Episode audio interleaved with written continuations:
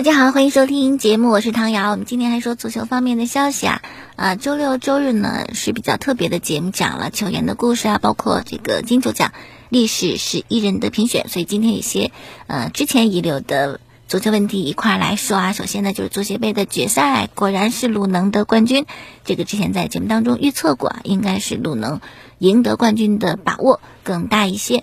那么这场比赛呢，最终比分是二比零。上半场双方没有进球啊，进球都发生在下半场。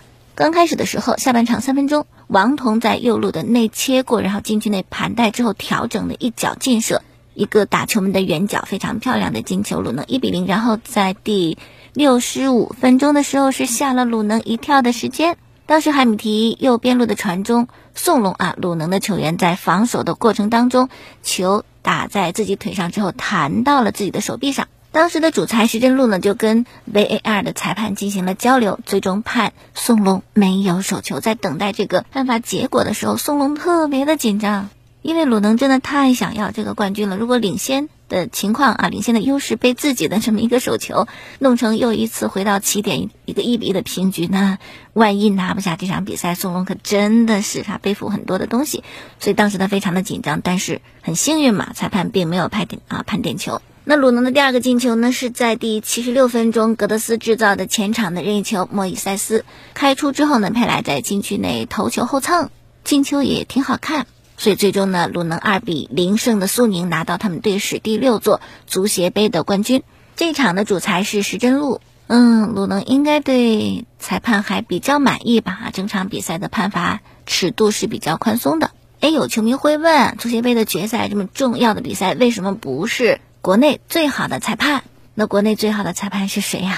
马宁，算一个吗？啊，那他是在江苏足协注册，复名呢江苏籍。那鲁能决赛的对手呢是江苏苏宁，这个根据回避的原则，这两位是没有办法执法这场比赛的。外籍裁判在中超联赛结束以后就走了嘛，回韩国了，所以呢就由石真路来啊判罚比赛，应该也没有什么太大问题。赛后有一个画面，我还是印象挺深的，就是苏宁的主教练阿拉罗尤很有风度的去祝贺了鲁能的球员，这个是要点赞的。任何的比赛或者不是比赛啊，我觉得能够赞美你的对手表现更好的那个人或者那支队，都是很有风度的表现。那么提到风度这个词啊，且不管水平怎么样，执教成绩怎么样，我觉得卡纳瓦罗是一个很有风度的人。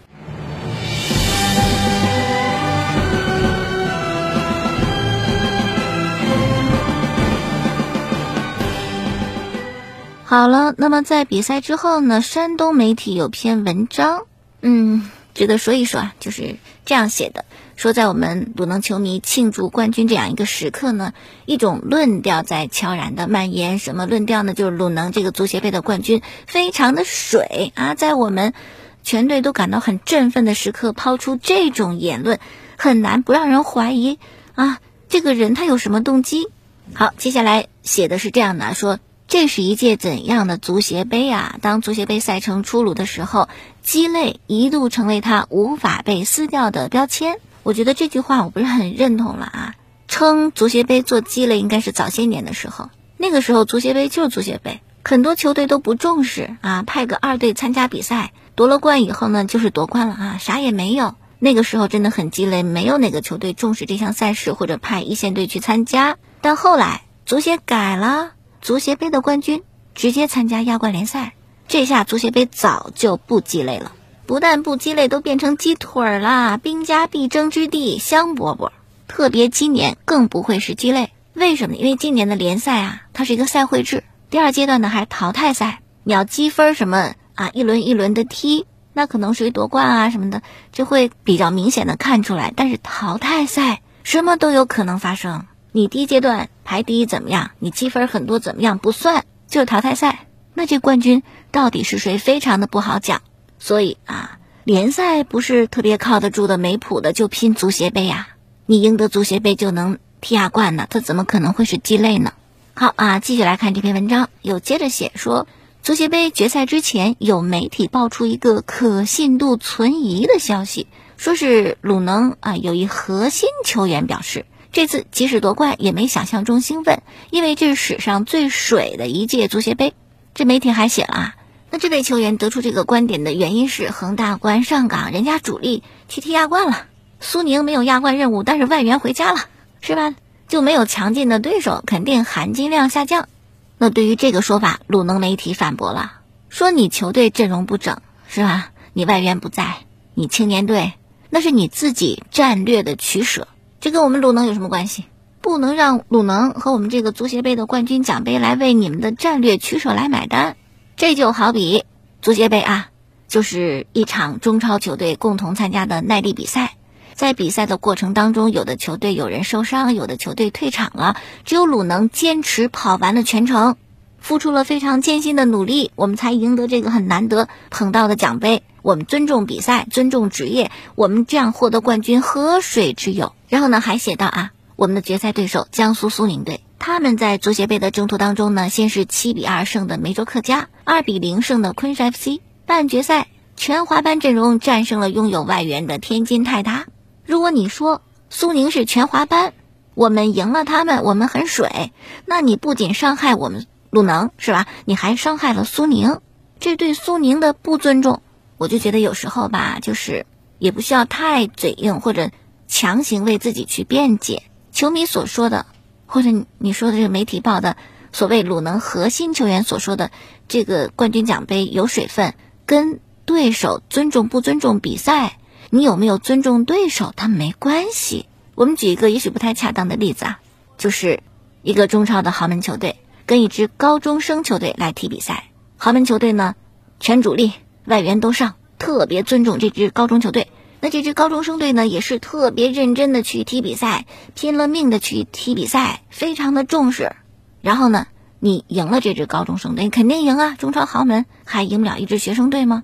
好，你们彼此都非常的尊重，但是你这个获胜的含金量它就是低，因为对手真的很弱。而且说这个夺冠有些水，也不是一场决赛啊，什么苏宁全华班你就水了，它是指今年整个足协杯的一个整个的情况。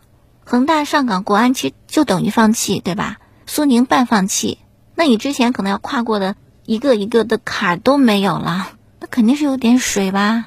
而且这篇文章，我觉得这种辩解或者这篇文章也很奇怪。你看文章后面就有球迷就评嘛，有球迷就说：“哎呦，要不是这篇文章，我都没注意到，原来鲁能这个足协杯的冠军还真的是很水。”还有球迷说：“此地无银三百两。”当然，也有一些球迷看到一个事实，就是鲁能他获得足协杯冠军的次数真的是中超球队当中最多的，杯赛之王。这篇评论就写了：九五年到现在一共二十二届足协杯，鲁能十一次进决赛，六次捧杯，最近三年都进决赛。他总说什么含金量低，什么四强去踢亚冠了。他们不踢亚冠的时候，能阻止鲁能吗？鲁能就是中国的杯赛之王，而且中超啊，今年鲁能也应该能够再进一步啊。你们都懂是为什么？就说到裁判的问题，那这句话其实背后你能挖出什么来呢？就怎么着，这么多年鲁能都没有踢过亚冠，那你在国内联赛是什么一个地位，是吧？你在中超联赛什么水平？因为那些球队去踢亚冠了，没有全力以赴对阵足协杯，你拿了很多冠军，这不就是那句老话“山中无老虎，什么称霸王”来着？但是我觉得，就这个赛季啊，鲁能经历了一些不公正的判罚，球迷心有不满。特别渴望鲁能能够证明自己，但一件事归一件事，联赛裁判的问题是联赛的问题，足协杯的夺冠历程就足协杯的夺冠历程。那今年足协杯真的是没有什么障碍啊，这是不争的事实。我觉得完全不需要去很勉强的、很硬的去证明自己。你就说啊，是今年很多强队没有主力参加，但剩下那些队当中，我们是最棒的呀，对不对呀？有什么水的？有时候承认事实并不是一件什么丢人的事情啊。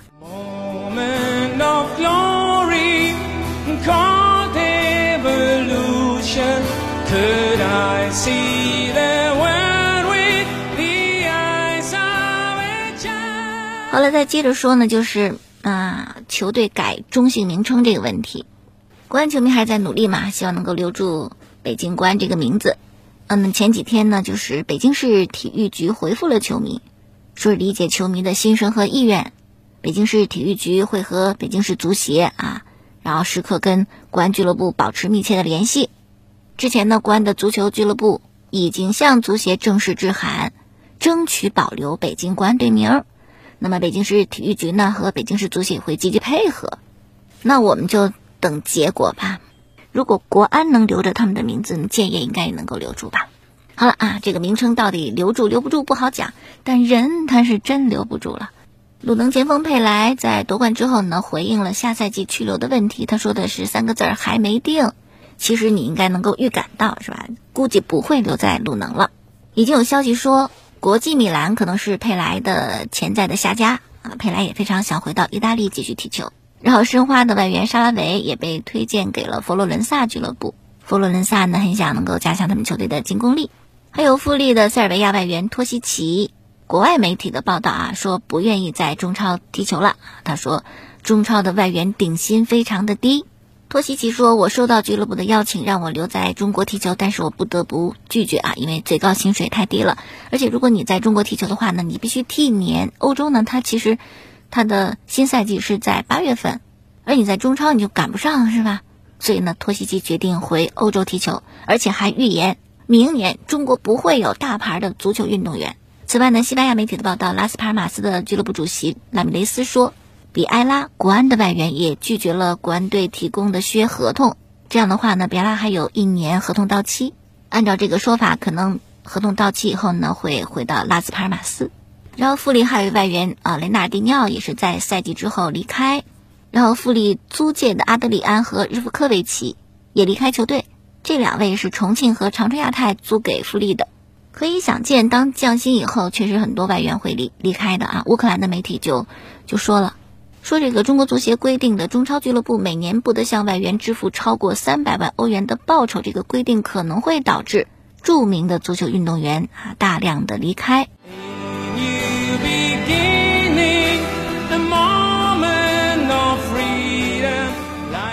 好了，继续来说别的消息。那明年一个足球圈里的大事儿，应该就是国足冲击二零二二年世界杯，是吧？这个预选赛的事情。哎呀，进世界杯，二零二二年这届，我觉得好像足协的感觉势在必得，就一定要进去。为此呢，做了很多努力，入籍球员什么的，是吧？但是入籍球员会不会让国足的水平大幅度的提升呢？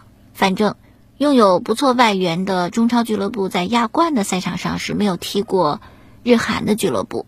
拥有入籍球员的国足是不是就可以战胜韩国国家队、日本国家队、沙特或者伊朗国家队？我觉得也是存疑的事情。而且关键是，这些入籍球员他们 他们入籍之后踢的比赛是吧？好像并没有显现出超群的实力，就很害怕别别同化了，没有成为催化剂，刺激大家有化学反应的催化剂，反倒都同化了。可能呢，国足也看到这些问题，也会做一些相应的工作。像前两天欧楚良就透露了一些他们的做法。第一呢是解决融入球队的问题。你别入籍以后规划以后，在国家队里边你没有那种归属感，对不对？大家都知道那个例子嘛，马布里就归属感特别的强烈，愿意融入球队，融入这个城市，所以他在北京啊，在西北打得非常好。为了解决这个问题，欧楚良说了，为避免之前那种情形。啊，就入籍球员不懂中文，到了国足以后呢，没人跟他们说话，餐厅吃饭一个人坐一桌，特别孤独。而且国足规定不准带手机，也没什么可玩可看的啊，就一个人，哎呀，落寞的背影。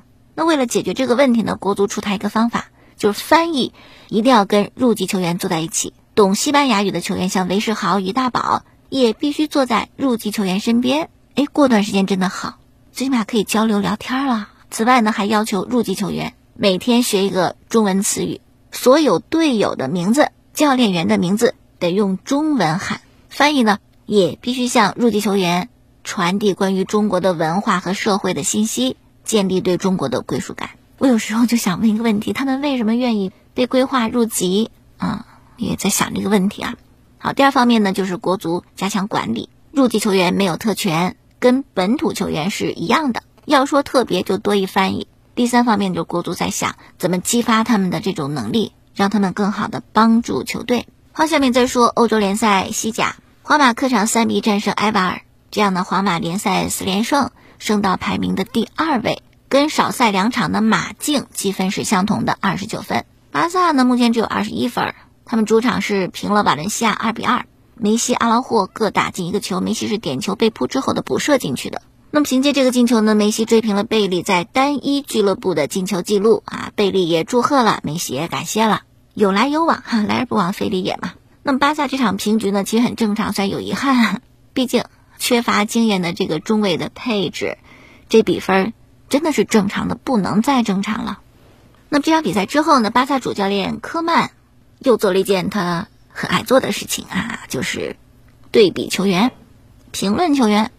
他呢就在赛后公开的对比了阿劳霍跟普吉，阿劳霍在这场当中进一球啊啊，科曼很喜欢，就说阿劳霍每天都在尽全力的训练，所以表现很好呀。而有些球员就是普吉，他就不行，他对他很不满意。科曼还讲，阿拉霍目前就是巴萨所有中卫当中最好的一个，以后也应该是绝对的主力，哪怕皮克回来，得了这下是吧？全世界都知道。科曼跟普吉的关系不好了，普吉也很有个性啊，被公开这么批评，不知道是知耻后勇，还是破罐破摔。为什么说是科曼的老毛病呢？因为他在之前瓦伦西亚执教的时候，执教的成绩也很一般啊，也就这样评价过球员，还弃用卡尼萨雷斯啊、安古洛和阿尔贝尔达，就我不喜欢你，我就不用你了。华金应该是不算弃用，但他也公开说。华金三千万欧元引进的，就打出了个三十欧元的水平，所以我觉得呀，科曼在巴萨的执教不会很长久。谁呢？谁会是替代者？也许会是哈维吧。哈维这个准备也做的差不多了。那么在明年初呢，是巴萨主席的大选，丰特跟拉波尔塔，哈维会支持谁呢？谁会跟哈维联系好？我当选你就来做教练，这应该是拉票的一个非常好的一个举动。那么哈维会站在谁一边啊？哈维就说了：“我不想主动跟任何的主席候选人接触，拉波尔塔也好，丰特也好，我们关系都很好，我很我都很喜欢他们两个人啊，随便吧，顺其自然，在努力的前提下，顺其自然，你会有非常好的心态。”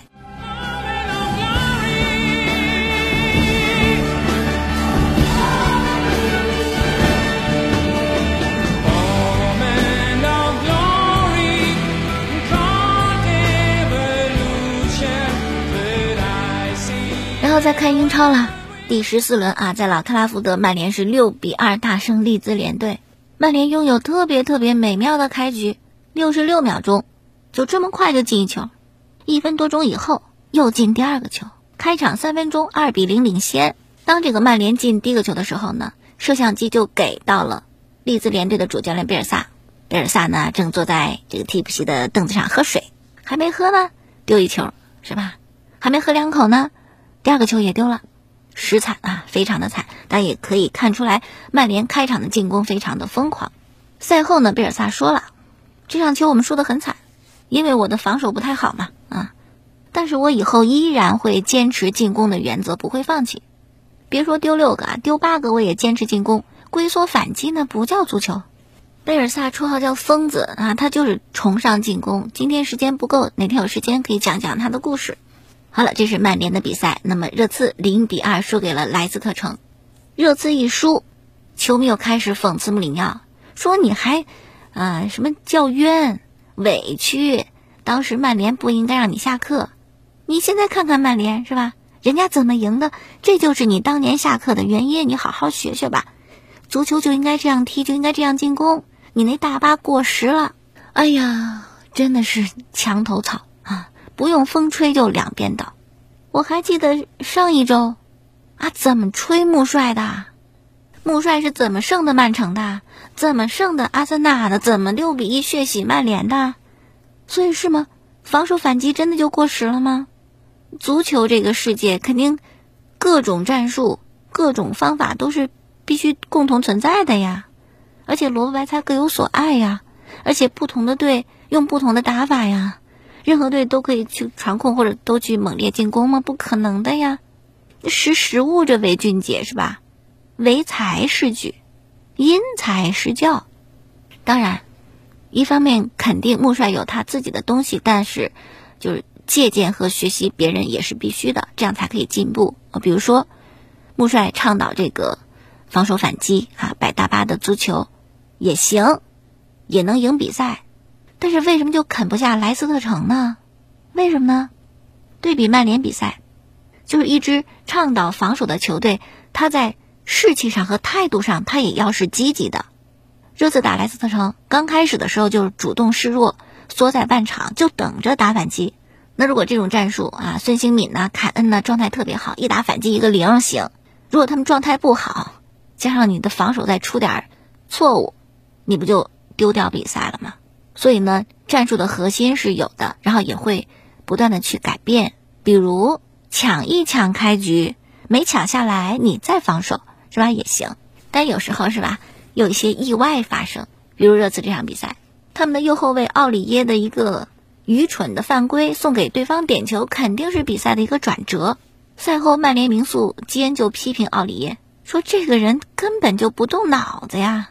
哎呀，看来每个队都会有这么一个拖后腿的人哈。然后再说热刺的韩国球员孙兴敏，德国转会市场更新了英超的球员最新身价，孙兴敏的身价达到九千万欧元，比去年呢提升了一千五百万。世界第十三位，亚洲第一位，真的是啊，真的是很让我们羡慕呀。